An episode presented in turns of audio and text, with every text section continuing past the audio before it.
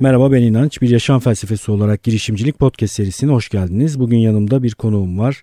Webchir CEO'su Kaan Gülten, girişimci ve mentor aynı zamanda kendisi. Hoş geldin Kaan. Hoş bulduk İnanç. Biraz sonra kendisiyle konuşacağız. Bir de İsmail var yanımda, İsmail Tepeli. Onu da Girişimci Kafası'ndan tanıyorsunuz. Çünkü daha önce duyurdum ben. YouTube için bir video röportaj yaptık Girişimci Kafası ekibiyle. Genç ve dinamik bir ekip. Sonra da ben onları misafir etmek istedim ve sağ olsunlar geldiler.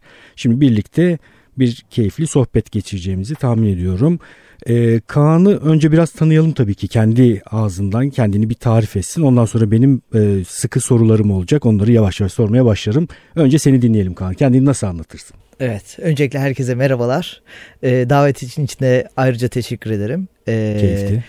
Ben kendimi bir girişimciyim şu anda. Kendi kurduğum şirkette yönetici olarak çalışıyorum ve bir ekip yönetiyoruz. Bir işi büyütmeye çalışıyoruz, satış yapıyoruz, müşteri ilişkileri var, pazarı büyütmeye çalışıyoruz gibi girişimciliğin aslında dahil olabileceği, ilgilenebileceği her alanına temas ederek bir iş modelini büyütmeye uğraşıyoruz. Kaç sene oldu Webchir's? Yaklaşık 7,5 yıldır Webchir's var. Evet, 7,5 yıllık girişimciyim. Kendi girişimci olduğumu çalışırken keşfettim. Dolayısıyla bunu da herkese yansıtarak kendilerini keşfetmesi için deneyimlerimi paylaşmaya çalışıyorum. Çok güzel, benzer bir şey yapmaya çalışıyoruz. Birbirimize de destek olacağız bundan sonra da, öyle gözüküyor. Bazı durumlarda insanlar yeterli kavramlara sahip olmadıkları için düşünemiyorlar. Böyle bir şeyi ben de almıştım. Ben aslında girişimciyim diyenler olabiliyor. Bir de girişimcilik yavaş yavaş dolaşan bir şey. Startup kavramından sonra dolaşıma işte çok uzun bir geçmişi yok. Ama baktığımızda tarihin her döneminde girişimciler vardı, değil mi? Kesinlikle öyle. Aslında var olan düzenin dışına çıkan veya üzerine yeni bir şey ekleyen, çemberin dışına çıkan kişiler hep girişimci diyebiliriz. Her sistemde bir çark döner. Çarkın dönmesini devam ettiren aslında çalışanlardır. Ama çarkı ne zaman ki büyütürseniz, değiştirirseniz, hızlandırırsanız o zaman girişimci oluyorsunuz demektir. Evet, harika. Yani var olan işleyişi bir şekilde eğip büken, değiştiren, daha optimizasyonunu iyi hale getiren, belki farklı şeyler ekleyen, farklı açılardan bakan, var olanla bir şekilde bir rahatsızlığı var, değil mi girişimci?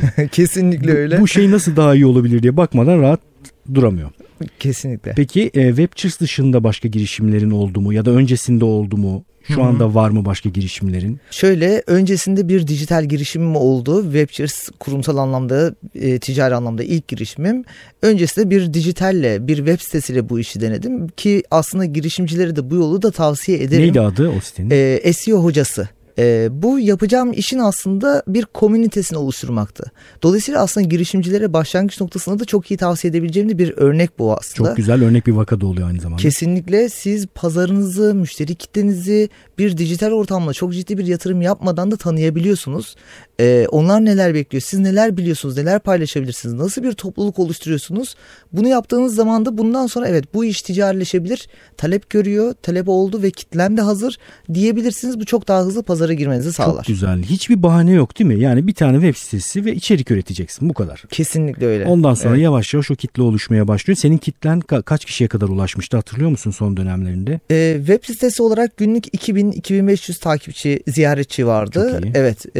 Ve düzenli olarak blog yazılarıyla ben deneyimlerimi sürekli aktarıyordum ve sürekli yeni takipçiler bu deneyimlerden, bilgilerden istifade ediyordu. Kaç yıllıydı kuruluşu bu SEO Hocası sitesinin? 2009 yılında, 2011 yılında da Webchir's olarak 2 yılda bu iş yürüyor, ticari kitle de hazır. Okey, adım atalım dedik. Çok iyi. Gerçekten çok iyi bir model. Çok tebrik ediyorum. Bir de çok yeni değil, yani iyi bir dönemde erken bir giriş yapmışsın. Bir de çok niş bir alana giriş yapmışsın. SEO üzerine girmişsin, çok giriş yapmışsın.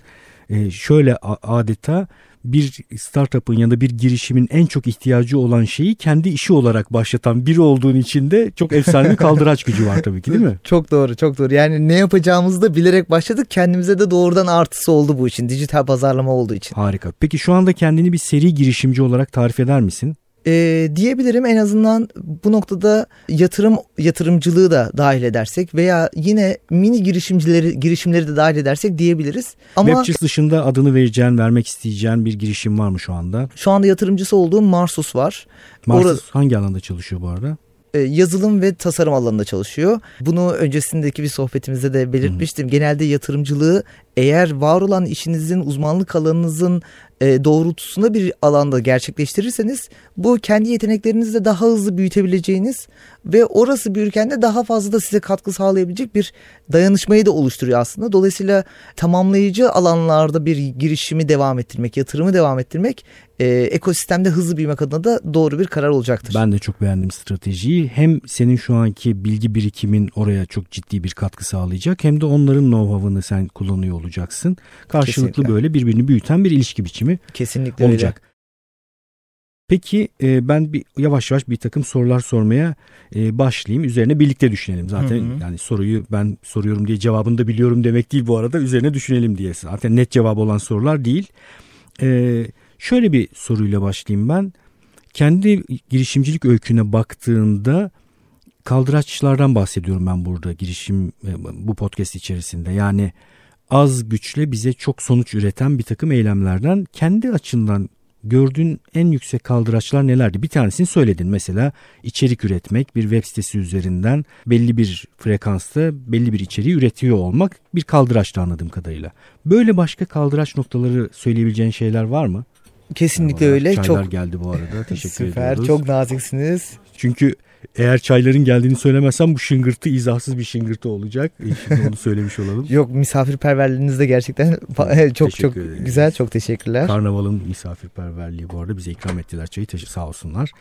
Böyle kaldıraçlar neler söyleyebilirsin? Şimdi şöyle ben birçok kaldıraç var aslında hayatımda. Kendi dönüm noktalarımı oluşturduğum, performansımı, verimliliğimi arttırdığım, bakış açımı değiştirdiğim hepsinin farklı kaldıraçların farklı etkileri ve sonuçları oldu aslında.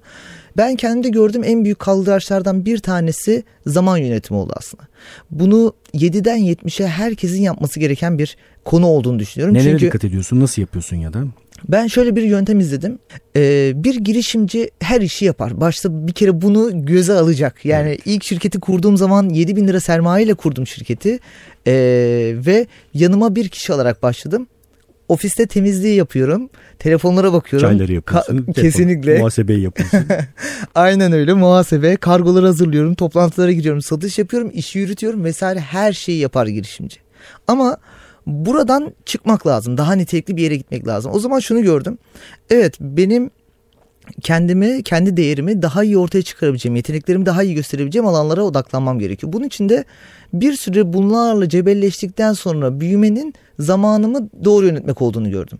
Ve zamanımı 5'e bölmeye karar verdim. Dedim ki %0 ve 20 arasında önem derecesine sahip işler.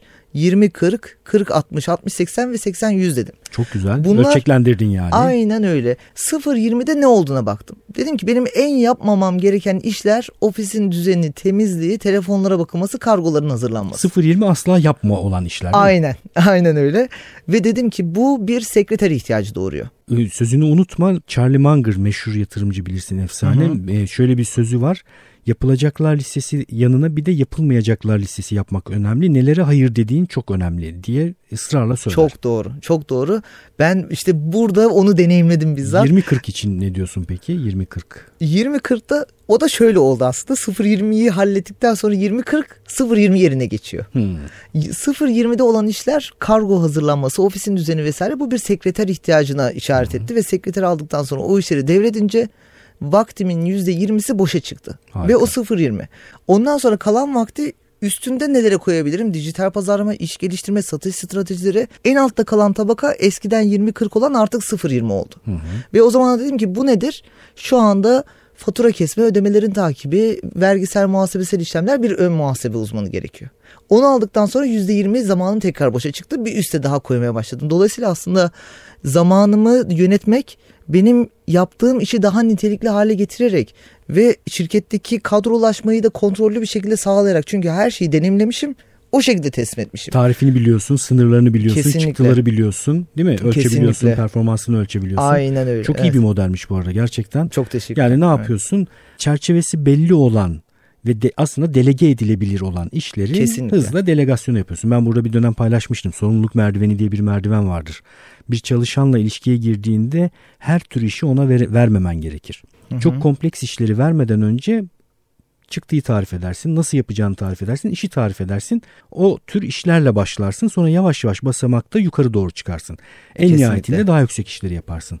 Kendimiz için de aynı kurguyu yapabiliriz. Seninki biraz böyle bir kurgu olmuş. Yani aynen. Yaptığım işler içerisinde öyle bazıları var, bazı işler var ki çok yüksek katma değeri yok, tekrarlanan rutin şeyler. Hı-hı. Hızlı onlardan kurtulmam lazım diye. Bir de bunu kendi şirketinin çalışan büyümesiyle ilişkilendirmişsin. Hı-hı. Ve yavaş yavaş o aynen. zamanları kurtarmışsın. Bunu herkese öneririm. Yani bir girişimci olsun, hali hazırda olmasın. Herkes zaman yönetimini bu anlamda yapması gerekir. Eğer sezgi karşıtı olanı söyleyeyim ben bu arada. Hı-hı. Bu sezgi karşıtı senin söylediğin. Sezgisel olan da hala çalışana yatırım yapmadan, para harcamadan yapabileceği her şeyi kendisinin yapmaya çalışması. Bu iyi gibi gözükmekle birlikte aslında sezgi karşıtı olan parayı harca ve çalışanlarına ver ve insan kaynağını büyüt, daha iyi bir sonuç üretiyor. Kesinlikle öyle. Bunu bizzat deneyimleyerek gördüm diyebilirim. Bunu şu anda dinleyen herkes aslında kendi hayatında uygulayabilir. Kendi hayatında, ev işlerinde dahi olsa, yaptığı işlerde yapmaması gerekenleri eğer azaltabiliyorsa, onlardan sıyrılabiliyorsa, iş yerinde olsun bunlardan sıyrılabiliyorsa, kendi vaktini daha değerli işlere ayırarak kendi gelişimini de hızlandıracak. Dolayısıyla bu aslında herkesin ağzından düşmeyen çok yoğunum cümlesinin de aslında azalmasına sebep olacak. Bu noktada uyguladığım aslında çok fazla da strateji var. Sosyal medyalardan arınmak, bildirimlerden arınmak, bunlardan da birkaçı. Çok güzel. Her gün öğrende de biz bir dönem onu yapmıştık. Bildirimleri muhakkak kapatın. Telefonunuzun kontrolünde siz olun. Onun akışına tabi olmayın. Kesinlikle. Sosyal medyadan arınmak derken günlük bir kota mı koyuyorsun kendine ya da belli dönemlerde mi bakıyorsun? Şöyle, ben o noktada öncelik sırasına göre bir bildirim ayarlaması yapıyorum. Yani eğer ilk etapta beğeni bildirimlerinin tamamen kapatılması lazım. Hı hı. Ondan sonra bir adaptasyon süresi daha sonra takip eden listenin bildirimini kapatabiliriz belki. Ama bunları sık sık girerek kendi kontrolümde, senin de söylediğin gibi kendim istediğim zaman girerek bakarak bunları yönetiyorum. Ve bunu da düzenli olarak da yapıyorum ama bir iş akışının içerisinde bir bildirimin gelip dikkatimin dağılması performansımı inanılmaz etkiliyor. Dolayısıyla bunu herkesin yapması lazım. Girin, kontrol edin, takip edin. Ama bunu var olan bir iş akışını bölecek şekilde dikkatinizi dağıtmasına müsaade etmeyin. Bu şekilde yaparak aslında tüm bu sorunları çözdüm diyebilirim. Çok güzel, harika. Başka bir soruya geçeyim. Kaldıraçlarla ilgili çok güzel bir cevap aldım. İnsanların çok bana sorduğu ve dile getirdiği bir şikayet var kendileriyle ilgili. Eyleme geçemiyorlar. Düşünüyorlar, bir sürü fikirler düşünüyorlar. Onu mu yapsam, bunu mu yapsam diye düşünüyorlar. Ama üretken bir şekilde böyle bir koşturma moduna geçemiyorlar. Hı hı. Atalet var. Belli sonuçları alana kadar ilk başta, çünkü hemen sonuç görmek mümkün değil. Sonuç bizim havucumuz, bizi motive eden şey.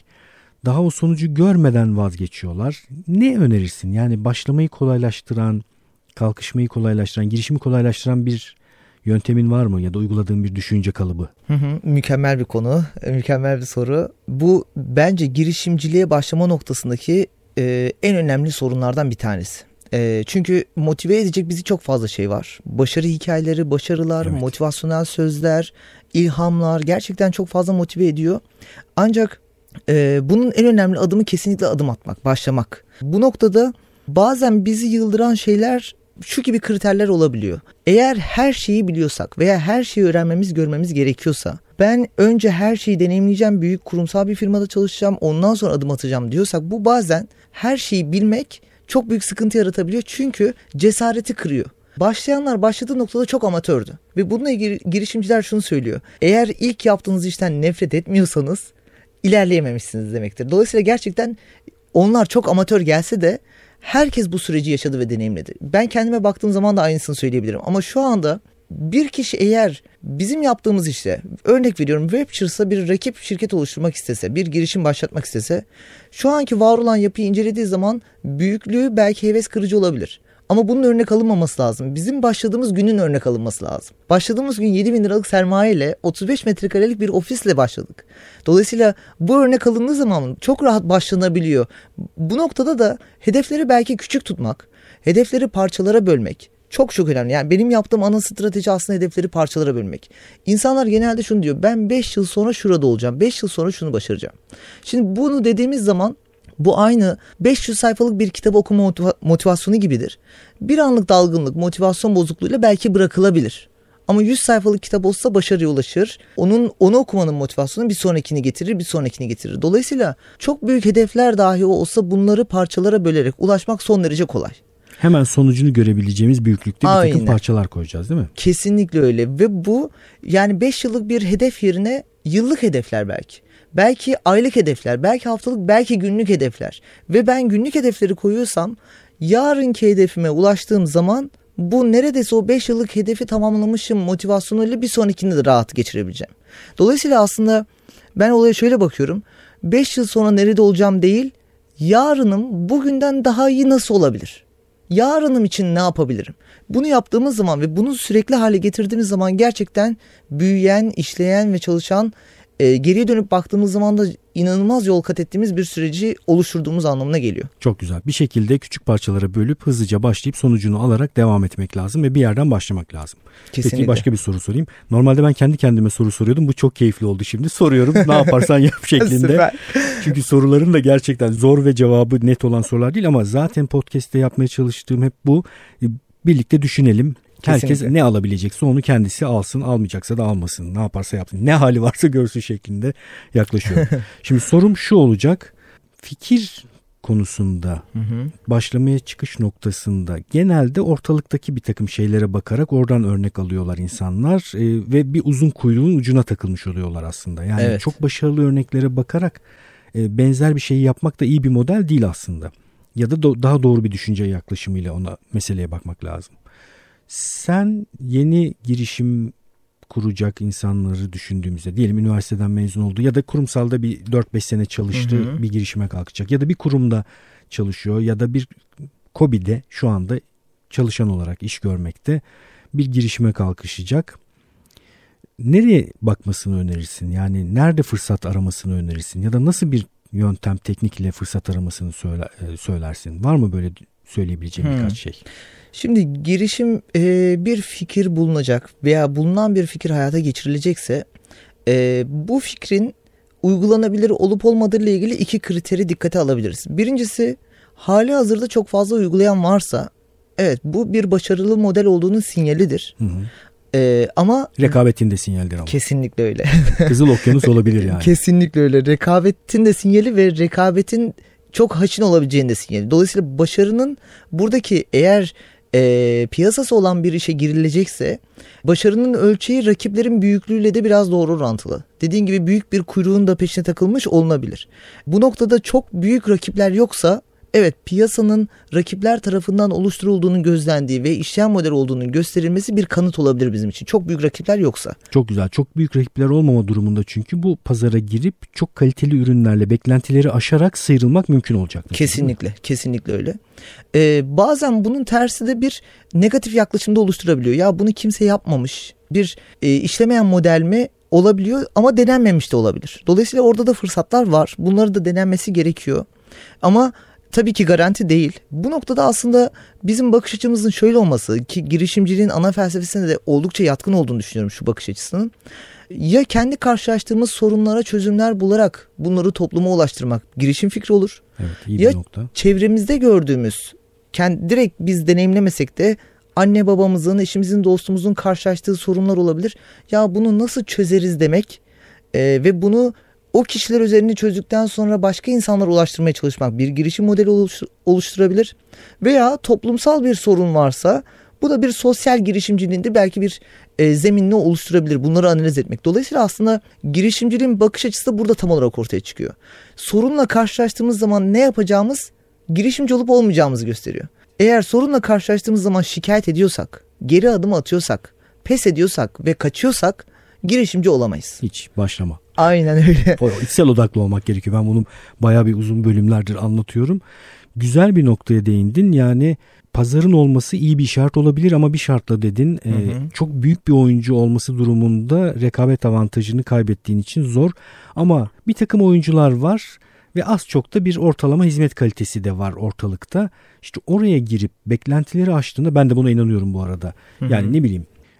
Tonla hamburgerci olabilir bir yerde bir bölgede beklentileri aşan bir hamburgerci bayağı bir mesafe kat edebilir ya da bir kahve için aynı şeyi söyleyebiliriz. Veya denenmemişi deneyen diyebiliriz daha farklı yaklaşan. Orada ben şuna bakıyorum, bazı durumlarda bir şeyi hiç denenmemiş olması belki de saçma sapan bir şey olduğu için de olabilir. Onu iyi düşünün diyorum. Evet.